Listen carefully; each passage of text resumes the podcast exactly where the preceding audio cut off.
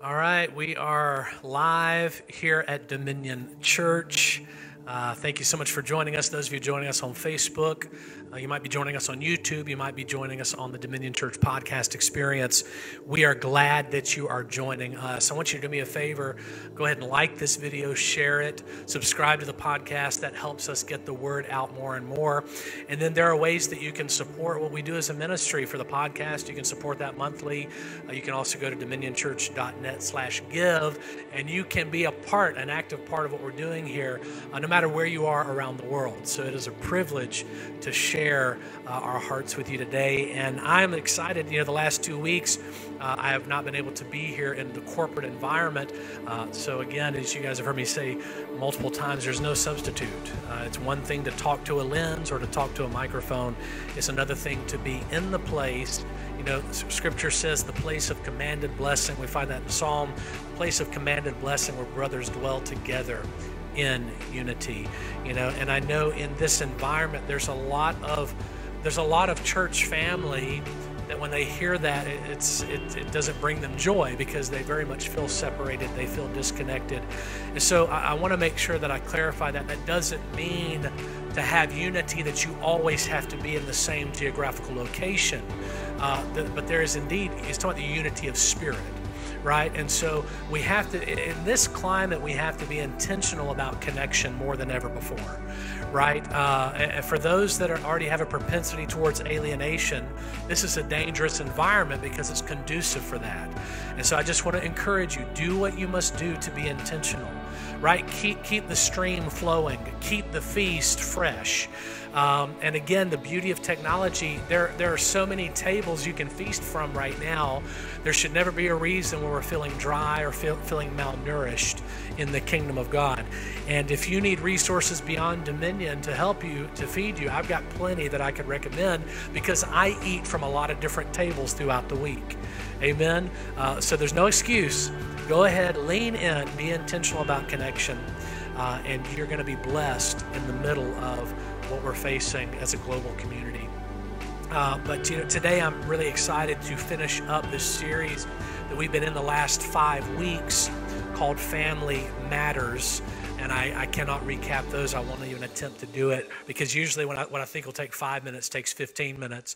But I'd encourage you, go back, watch those first four, listen to those first four sessions on Family Matters to give you some context for how we're going to wrap this up. I did want to say at the front of this, this was not an exhaustive series on family. There's some amazing, amazing material out there. If I start, I can recommend some. Again, I'm not going to recommend everything that I should. I'll leave things out. But I would encourage you, take advantage of Danny Silk's material.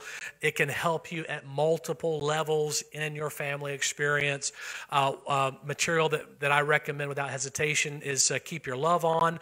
That's amazing just for navigating relationships in general. It's great for husband and wife dynamics. A book that Megan and I have thoroughly enjoyed with raising our kids is Loving Your Kids on Purpose, which is, again, a beautiful work by Danny on that. And there's so many other ones. There's a book, I can't remember who wrote it right now. If you look up the title, you'll probably be able to find it on Amazon. It's called King Me. And it's talking about especially the dynamic of fathers raising up their sons as kings in the earth. Megan's gone through The Strong-Willed Child, The Strong-Willed Teenager. Those are classic books. And I tell you what, they really do serve a purpose because I found the kingdom of God, there's a high percentage rate of strong-willed children. I don't know where that comes from, but I want to encourage you, don't be intimidated by that. That is something to be nurtured and harnessed because when you point a strong will towards an amazing, strong directive, then nothing can stop them from their pursuits in the kingdom of God and in life. So it's all about harnessing that, not disparaging it. So anyway, I don't want to get off into all that, but there's great resources out there. And I want to encourage you, take advantage of them. You know, one of the things that I said in our very first session in Family Matters, and it bears repeating, family is worth figuring out. Family is worth fighting for. So whatever that means for you, go for it. You can figure it out. You've got the grace to do it. Family's worth fighting for. So in this final session, we're going to kind of bookend very much how we began is how we're going to finish. The first session was about the God family. This final session is going to be talking about the incarnation, the heart of the Father through the incarnation. So in our three sessions sandwiched in between, we looked at not necessarily non-spiritual, but we looked at more of the dynamics of family and navigating relationships, husband, wife, fathers and mothers, kids are a blessing.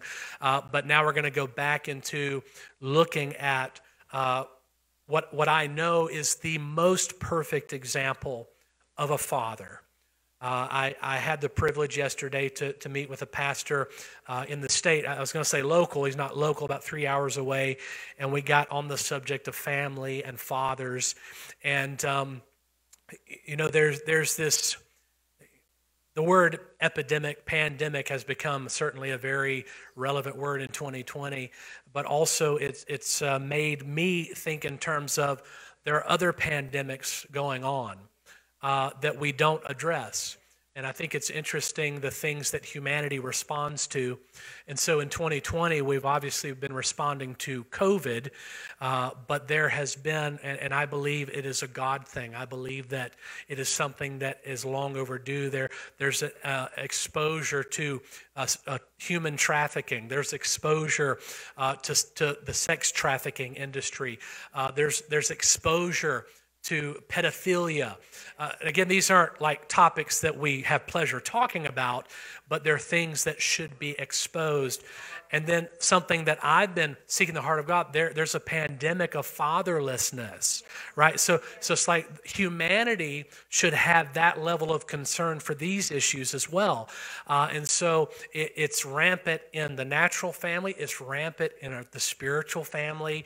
And so God, there's a reason this stuff is being exposed, uncovered, and it's time for it to be addressed, right? Because there's obviously an agenda on the heart of the Father that humanity is starting to catch up with, right? And so I just want to encourage you, find your voice on those issues. Don't be afraid to speak out. You know, I mean, with my kids, you know, I talk about there are times, you know, I know the heart of God is forgiveness. I know the heart of God is grace. You know, it's inexhaustible. It's unending. But then I think of someone trying to harm my kids, and then I wonder, how real is that grace in that moment? I don't know. It might start to, you know, and so there are things, again, we just need to make our voice known, stand our ground, right? And then be examples. You know, the greatest example I can give to my kids of how to not be taken advantage of is that I won't take advantage of them.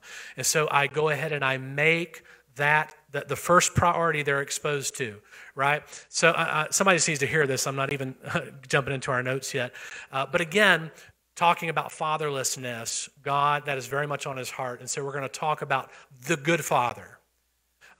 He is singular in this awards category. He is there. He's unrivaled. He is number one. He is the good father. No one shares this title with him. There are lots of good fathers, don't get me wrong, but we still are going to fall short, right? Because, you know, as I was praying before we started this stream, I just heard the Spirit just reminding me about how he always outdoes himself. He really is just that good. Just when you feel like you figured out just how good he is, he's like, yeah, I've got something else. You won't even believe this, you know, and then he's better than what I think. And so I want to jump into this John 3:16. Maybe you've never heard this verse. It's one of those obscure verses in Scripture, John 3:16.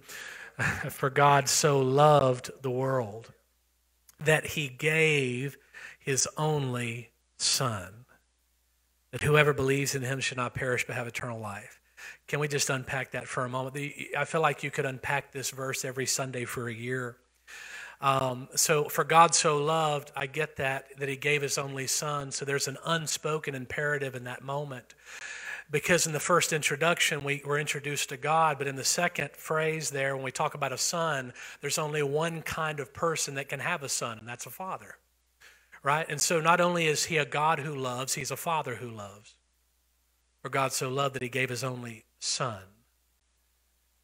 And we can't get into it all. It can be a very complex topic and situation, but we know that God has an intertheistic relationship with himself. It's something that we can't really wrap our minds around if we try to use our brains to do it, although each one of us live in that same capacity. Whether you want to admit it or not, we all talk to ourselves. We all agree with ourselves because we have a similar relationship. Now, we're not intertheistic, but we know what it is to have three parts and live in one creation, right? Spirit, soul, body. So God's not at the spirit, soul, body level, but he's at the Father, Son, Holy Spirit level. But within that agreement, there's a community that talks and agrees and expresses itself. It's not three separate gods. It's still God. I know it can really bake your noodle if you can get burned out pretty quick, but that's who God is. And so when we say that God gave his son, you could also say, for God so loved that he gave himself.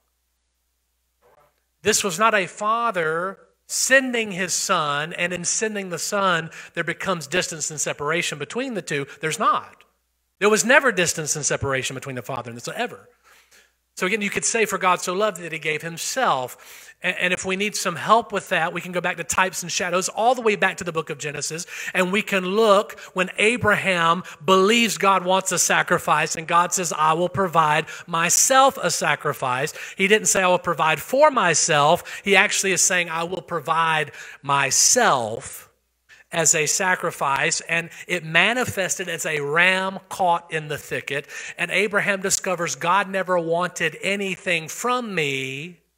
He just wanted to reveal himself to me, and he had to challenge the paradigms, the misconceptions I held about him. That's what's happening in those moments between Abraham and the Father. God never wanted Isaac. God had to challenge Abraham's paradigm. He believed God was like every other pagan god that wanted human sacrifice, and that was just not the case. And God reveals himself in a way that has never been known until that time. I am Jehovah Jireh. I am a provider. I am a giver. For God so loved that he gave. That wasn't the first time he gave. He's been giving from day one. Come on, you've never known a moment where God was withholding from you. I promise. There may be times you felt that way. But hey, Abraham felt like God wanted Isaac, but it wasn't true. Job felt like God gives and takes away, but it wasn't true. They still believed it. Doesn't mean it was who God was. Come on, are we okay? Listen, there's all kinds of things you believed about God that you found out later wasn't true, right? So give him some space. God has always been who he's always been. And we finally start picking up on that in the New Testament when we're told Jesus is the exact image, the perfect representation of his Father. There's no conflict between them. Jesus is not a new revelation of God. He's the authentic revelation of God. Anything you believe about God that doesn't look like the perfect image, you have to go back and find out where you were wrong. Not where he was different, where we missed it, right? So the greatest gift ever given, Jesus, the Son, God, giving himself, shows us the glory of the heart of God. God revealed himself in many ways throughout Scripture. I mentioned the one with Abraham just earlier, Jehovah Jireh.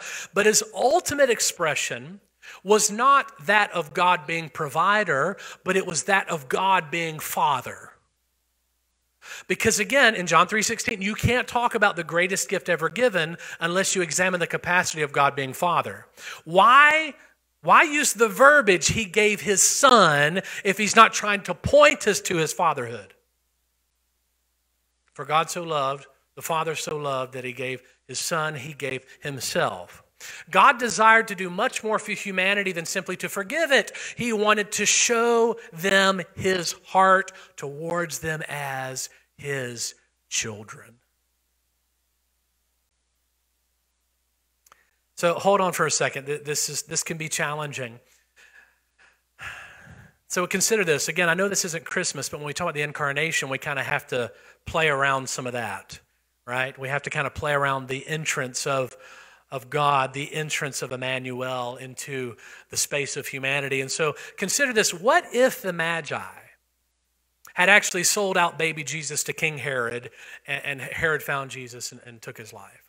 You ever wondered about that? I mean, I know when we look at the Bible, we're like, oh, well, you know, it happened, and thank God it happened the way it happened, and we're all good. But what if? You ever played the what if game? What if Herod found him? The Magi were like, hey, we don't want to have any part of this. So yeah, that's where he is. That star shows us where to go. and Herod went and killed Jesus, what do you think would have happened if Herod had gotten him? Well, so there's some things to consider. Would his blood still have been enough to seal the new covenant? Because again, what was required was just the blood of a perfect lamb.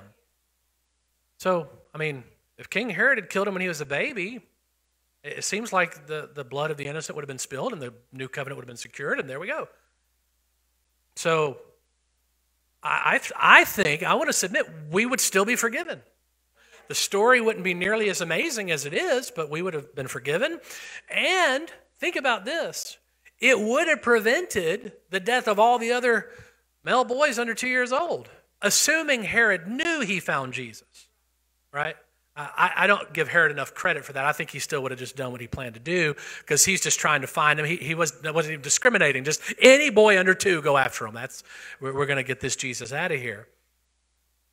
So, but there's a potential. It could have spared a lot of unneeded sacrifice. So why is it so important that Jesus lives out the rest of his life? Why is it important that he dies in the manner that he did? Well, so number one, he was accomplishing more than just forgiving sin. And I get that.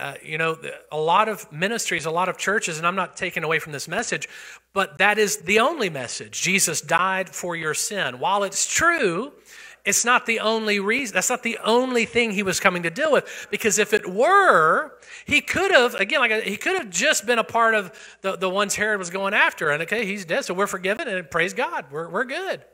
So why do more than that? Because he had more on his agenda. I say simply forgiving sin. There's nothing simple about it, but only forgiving sin was not the agenda of the day. It was part of it, wasn't the only thing. So he was accomplishing more than just forgiveness. He became poor so we could become rich. So it's not just about forgiveness. There's other things he's doing. He took on infirmity so that we could receive healing. So again, I just don't want them to be forgiven of sin. I want them to live life and live it in a way that is full and complete and without suffering and pain in their bodies. You've got something else going on. He took on shame so that we could take on glory. He's wanting us to have a taste of life, what life looks like in the heavenly realm, what life looks like in the kingdom of God being expressed. It is not only a forgiven life, it's an empowered life. It's not only a life of, degenerate people in darkness that thank God they were thrown a lifeline called forgiveness so they could be free from sin. No, he's showing us that we are empowered families, sons and daughters, born of royalty that carry divine nature. DNA, divine nature activated, and he's trying to show us what the activated life looks like. Yes, it's a life forgiven of sin, but that is entry-level experience. Right? You don't get into the Holy of Holies except you go past the cross. So I'm not skipping over the process, but what I'm saying is so much of the church has camped their entire experience at the place of forgiveness, and they don't know what they're forgiven for. They don't know what they're empowered for. They don't know, why do I need to be equipped if the only purpose of Jesus doing this amazing work on the cross was to forgive me of sin? Why am I still here? Just take me on to glory. That's because he's wanting to show us how to live. I'm thankful I'm forgiven, but I want to know what a forgiven life looks like. It's full of joy. Come on, it's full of peace. It demonstrates righteousness. Wow. So ultimately, what was so worth the high cost, I believe that it was the revelation of the unveiling of Father God. Remember, we're told if you go back and you try to, this is my paraphrase, you try to find God in the Old Covenant, there's a veil still over our faces. Why? Because in the Old Covenant, the place of the law, you do not relate to God as Father. It's not because he isn't our Father, it's because the way we try to relate to him. We can't even approach him as Father. It doesn't feel right. Because the only thing we will meet time and time again are the rituals and the requirements. Religion never offers the joy of relationship. It only offers the burden of expectations that honestly can't be met. So we're seeing the unveiling of the Father in the person of Jesus. Everything we're watching Jesus do, both in his earthly ministry, in his work on the cross, we're seeing the work of a father in his son for his children. Just like when God sent Moses, think about that. Pharaoh had the same idea. Listen, all these nefarious plans that these guys have, they have no original idea. Herod was not the first one to go after 2-year-old boys. Remember, Pharaoh did the same thing. There was rumors, okay, and so what do? They put Moses, and you guys know the story. I can't go into it all. So the story repeats itself when Jesus, the deliverer. There's so many parallels there. I can't go into it all. I love the book by Kelly Varner, Moses, the Master and the Man-Child. Every 2,000 years, God has a son, right? And so you have Moses, the deliverer, right? And you see the stories are very similar. Then you have the Master, Jesus. The stories are similar. And his point was the third son, the many-membered man-child, now it's our day to be saviors and deliverers in the earth, because God has now a corporate son. And we have not only the same capacity, but even greater capacity. And that's out of the mouth of Jesus. He says, you're going to do greater works than I've done. Because I go to my Father, you're not going to see me anymore. But you guys, listen, where there was one Moses and there was a singular Jesus, there's going to be a many-membered body that represents us corporately. You guys are going to take this thing to places that you just won't believe. Types and shadows, I was thinking about that. It's hard to get excited about a shadow until you understand what the shadow is pointing you towards. I was chewing on this today in preparation for this word, and I was thinking of, you ever maybe seen in a movie or something where someone's out in the Sahara Desert? I pray I never have to go there unless it's by choice and it's for some, I can't imagine even what the leisurely purpose is, but to go. And so let's say they've been walking the desert for 24 hours. You know what I'm talking about?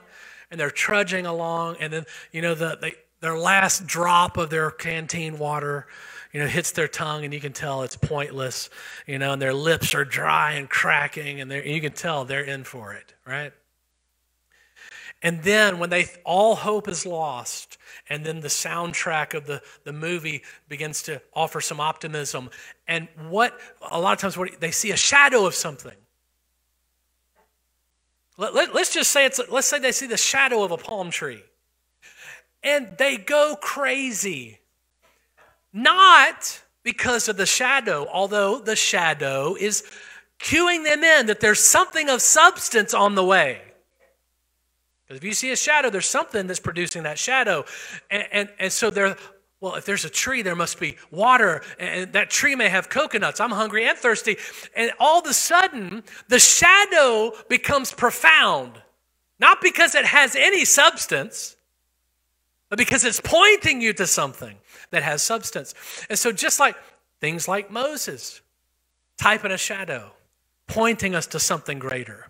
And we get excited about the shadow. If we're not careful, we're just loving the shadow that we're in.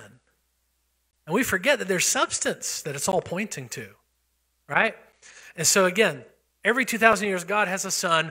The history repeats itself, and there we have it. There's a high cost for freedom. There's a high cost for revealing the Father, God's heart, which brings us out of slavery. Again, if you want to go back and you want to look at the side-by-side comparison, Moses come to deliver his people. We see a decree that goes out, let's stop the seed before it has a chance to deliver. They can't do it. As true as it was in the day of Moses, as true as it was in the day of Jesus, it's just as true right now.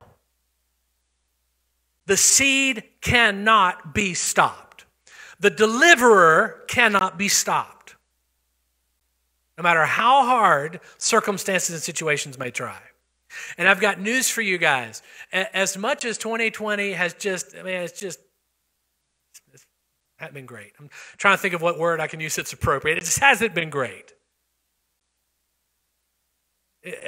So many of my brothers and sisters taught, oh, doom, woe is me, persecution. This is the worst any generation's ever had. I'm like, guys, come on. Seriously, come on. Come on. It's not the end of the world. It always points back to our own egocentric view of ourselves. If something's bad, it must be the worst for us ever. No, it's not, right? Because in these moments, like I said, history repeats itself, and where the bad has a tendency to repeat itself, so does the good. You cannot stop the seed. You can't kill the seed. I mean, if something as, I'll be frank, if something as minimal as COVID can somehow knock the church off its purpose, then we're in trouble. Okay? Come on. Come on. So then what's happening again? God is raising up a deliverer, and Moses is effective in his purpose, delivers the children of Israel out of bondage.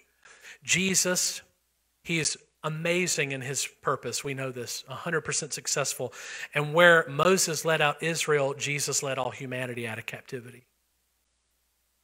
And so now what's our purpose? Our purpose, unlike Jesus and Moses, we're not trying to lead people out of captivity. We're trying to point to the reality that they're already free.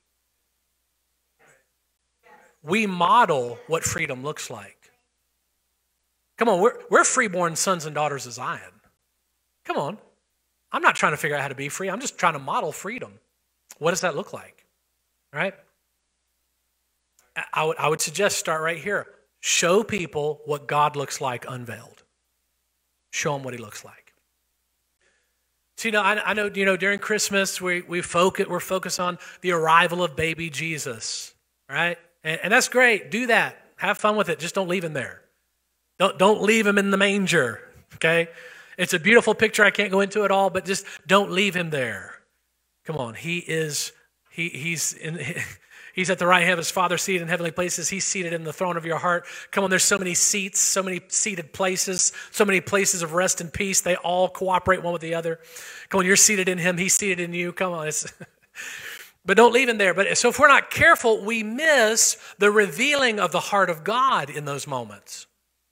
Because when God came in the flesh for the first time in the landscape of humanity, the Father also became a son. You ever thought about that? He became a son. Now we know that capacity within God already existed. Jesus was the lamb slain before the foundation of the world. That's what Revelation 13:8 tells us.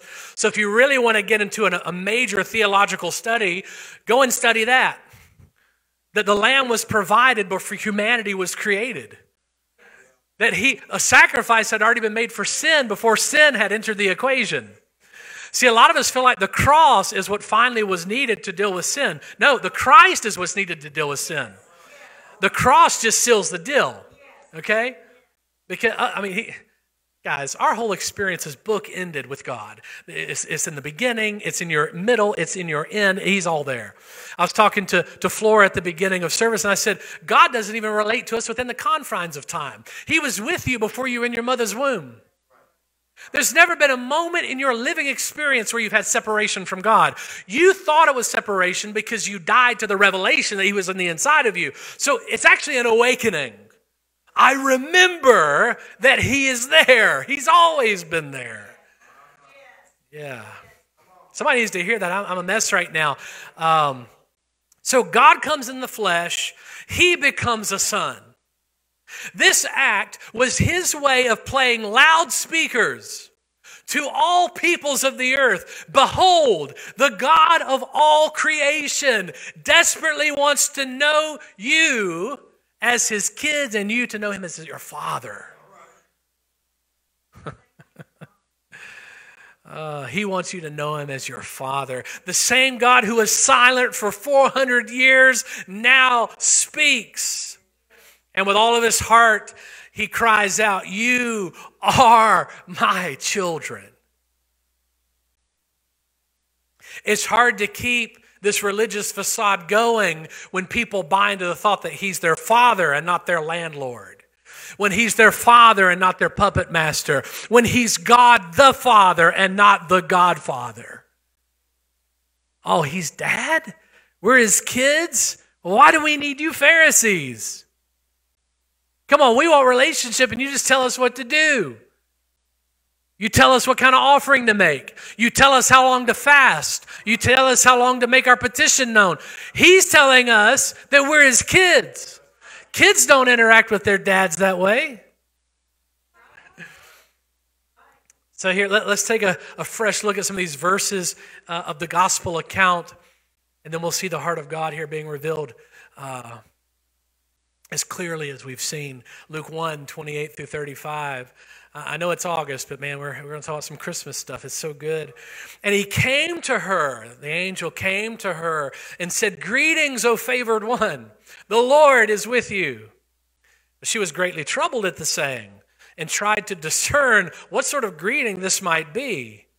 And the angel said to her, "Do not be afraid, Mary, for you have found favor with God.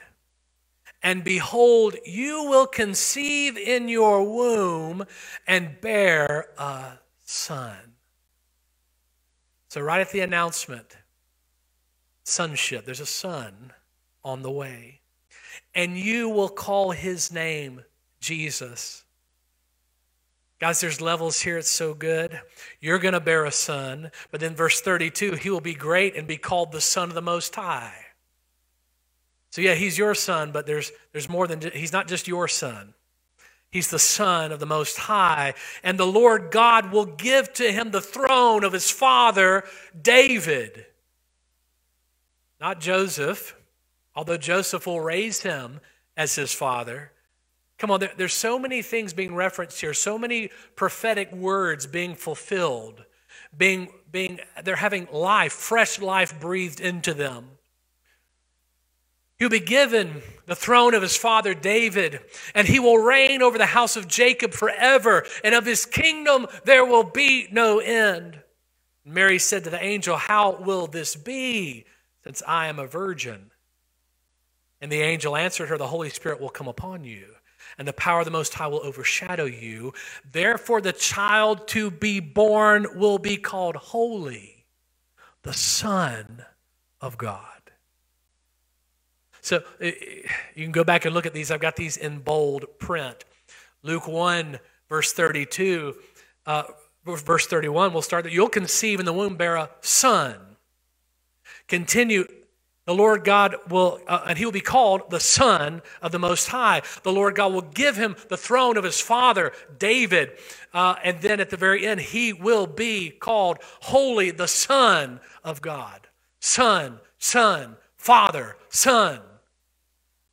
God is communicating his heart in a way humanity has never seen before. So the heart of God in the birth of Jesus, the incarnation, let's just break down some of these. I can't take a lot of time on these. Is this okay? All right. So the first thing we see attributes of a good father.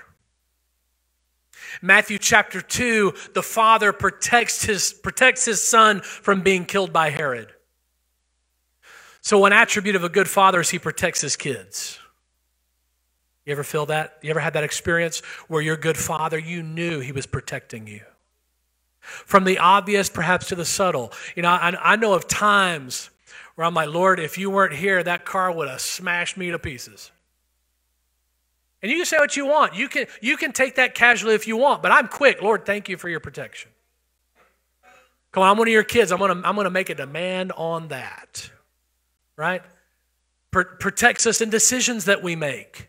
You know, I love the disciples. We did what seemed right to us and the Holy Spirit. There are also times where the Holy Spirit restrained them from going places they wanted to go. He's protecting them. He offers the same protection to us.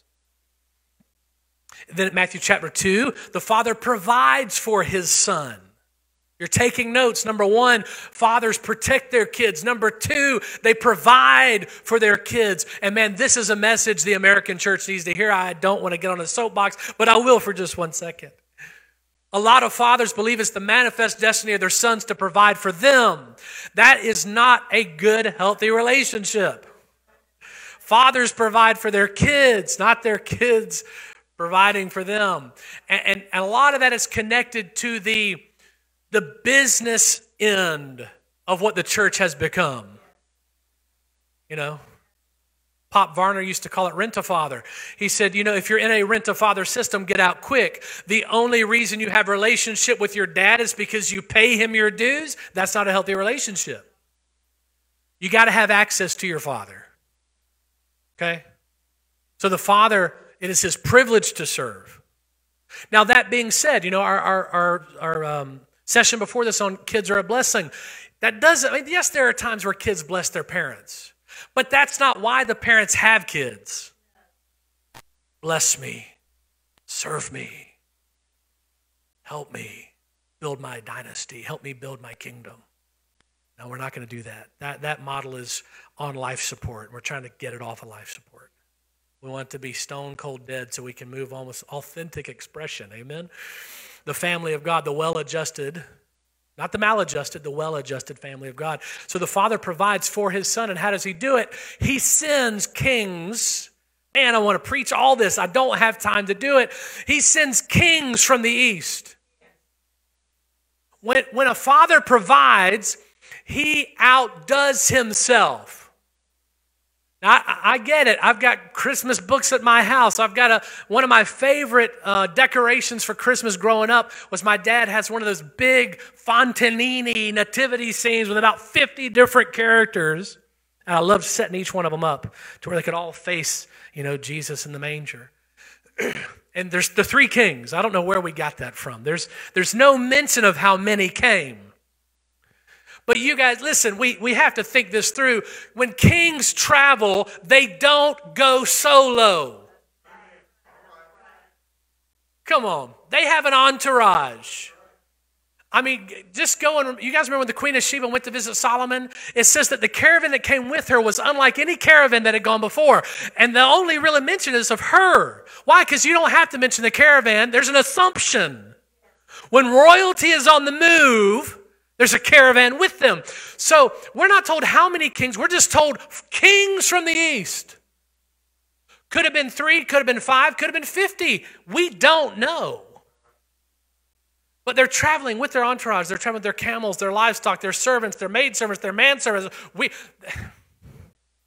And then in our pictures, they have their boxes.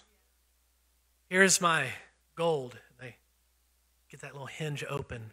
There's 2 little chunks in there. And we're like, man, woo. That's not what I envision. Okay. There's some debate around it all, but a lot of the proof of the gifts that were brought, and I firmly believe this, was enough to fund Jesus' entire earthly ministry. The trade that he worked in was the trade of his father, which was not uncommon. So he still knew how to humble himself, although he was very much taken care of. His inheritance was enough that he didn't have to work, but he learned obedience through the things that he suffered. And that's not just suffering to the cross, it's also learning how to suffer and be obedient to your parents. I know nobody wants to hear that right now.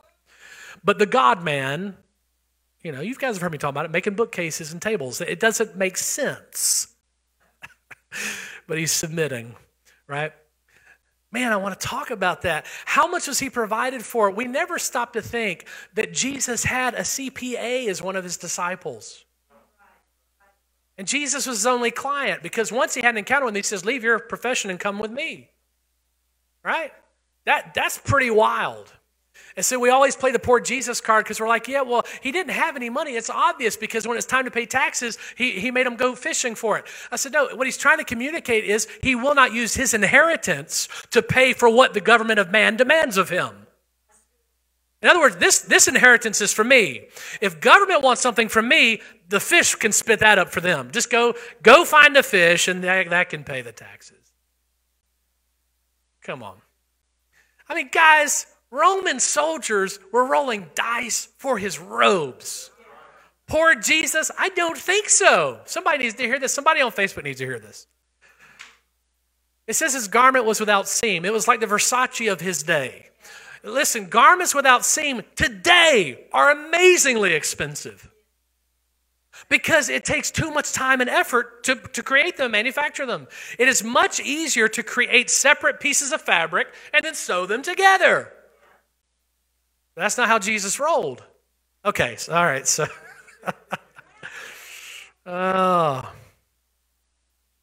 He had enough to fund his earthly ministry. And then a side note, and then we got to move on. And they weren't there in the manger.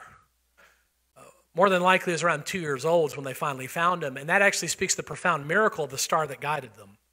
It didn't just show up one night and they got a train from the Far East to Israel. No, they followed it for years. Years. Till they finally found him. Number three, we got to move here. The father ensures his son is cared for and loved by his parents. So God comes, he sends his son, he delivers himself to humanity, but he also makes sure he's taken care of by Mary and Joseph. Not just provided for financially, taken care of, mentored, right? Learns how to grow up and become a well-adjusted young man. I know we don't think about Jesus like that. Nobody ever thinks about teenage Jesus. Oh, man, you guys. Okay. Then I love this, number four, the Father approves of his Son. Matthew 3:17, some of my favorite verses to preach about. It goes right back to righteous identity. This is my beloved Son in whom I'm well pleased. Hasn't done anything to earn his approval. And guys, if Jesus didn't have to earn his approval, we don't have to earn it either. Just being a son and a daughter is more than enough. It's the only thing that matters. It's the only thing that God's looking at. That's my son. I'm pleased.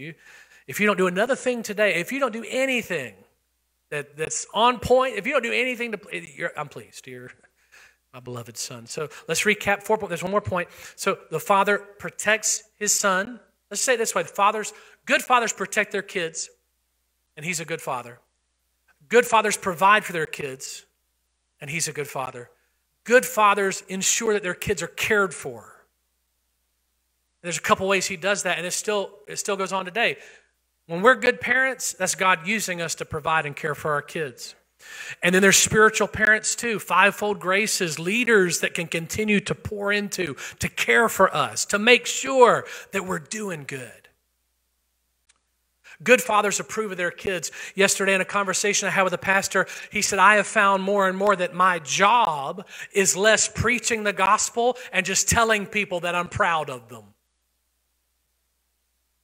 He's in his 30s pastoring. He said, I had a man a few weeks ago in his 50s ask me to be his father.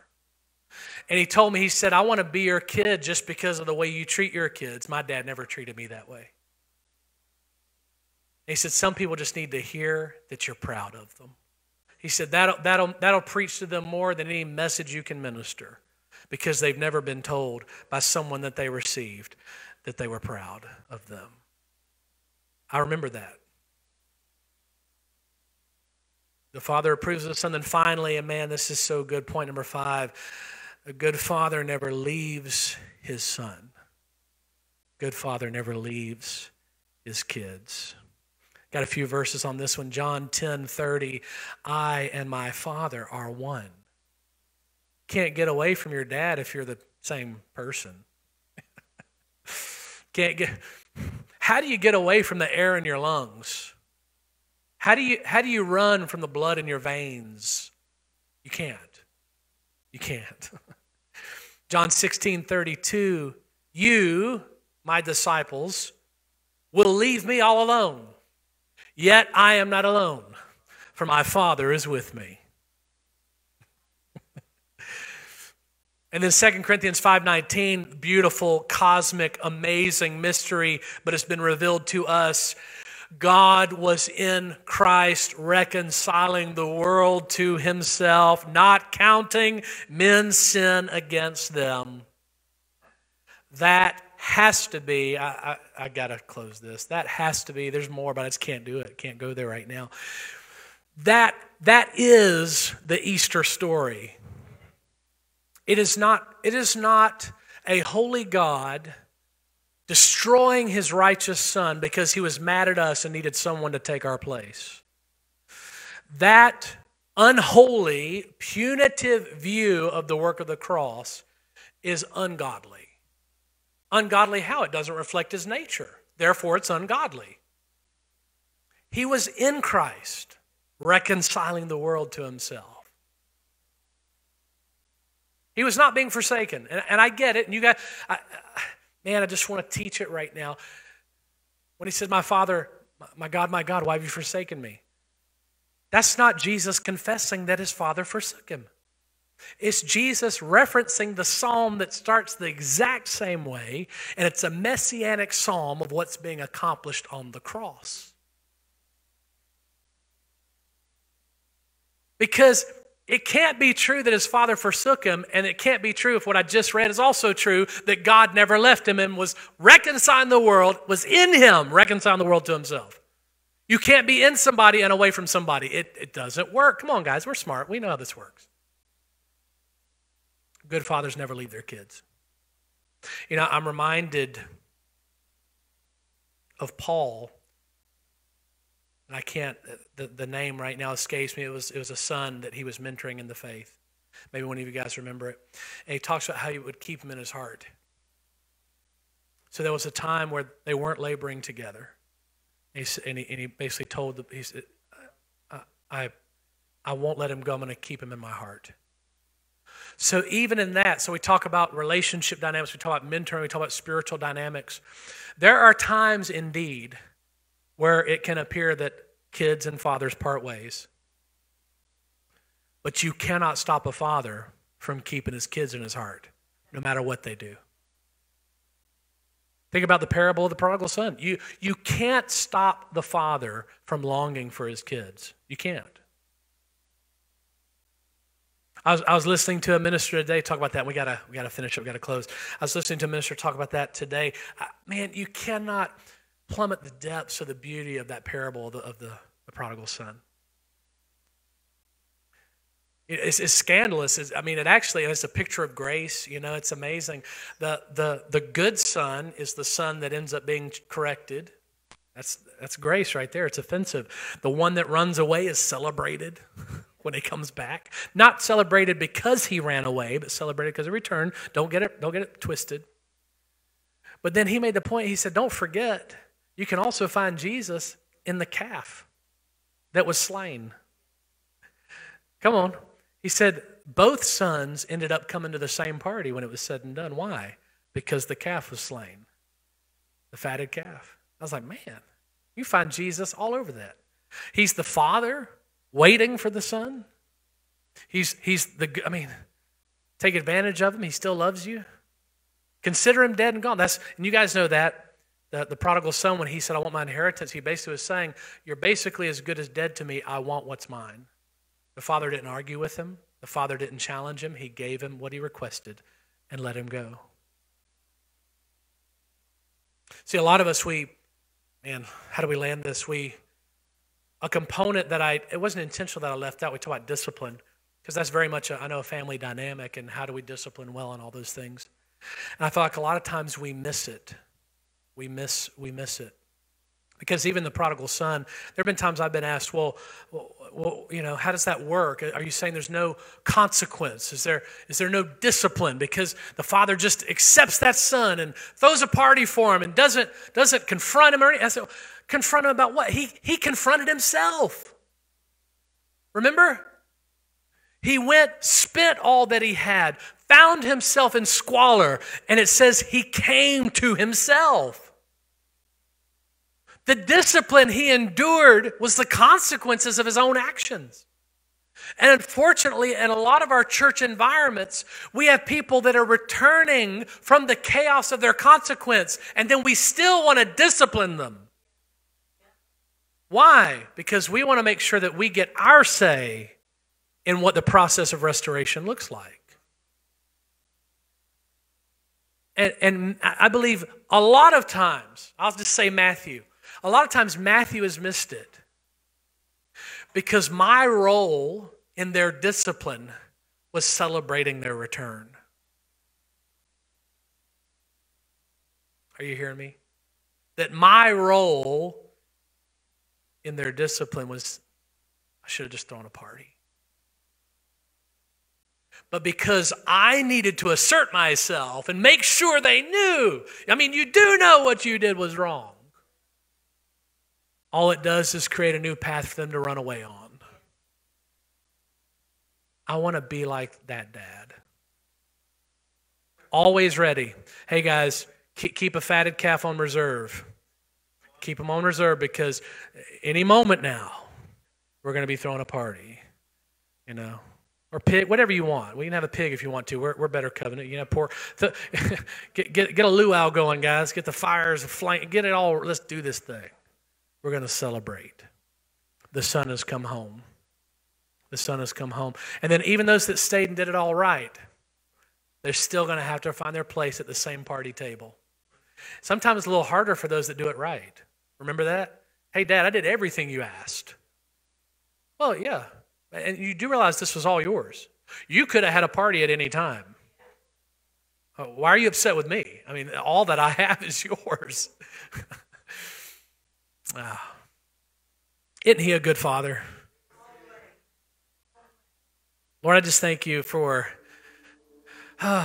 just the good dad that you are. For helping us navigate these last several weeks. Just some ways for how it looks to navigate family, to be family. I feel like when it's all said and done, we can discover so much just by looking to the pattern, looking to the good father. And there's great resources available. And Lord, I pray and I encourage those watching and listening, take advantage of it. Family's worth fighting for. Family's worth figuring out. But there are some moments, I just want to tell you, you're going to have to put your reference guide away and you're going to have to just dive into the heart of the Father. Because there are some things the Father has modeled for you that have not yet been written. And He just wants you to duplicate what you've experienced. Good Father. He's a good Father. He's protected us. He's provided for us. He has ensured that we're taken care of. He approves of us. You need to hear that. Can you hear that right now by the voice of the Lord? I pray right now you can hear by the Spirit the voice of your beloved saying, I approve of you, son. I approve of you.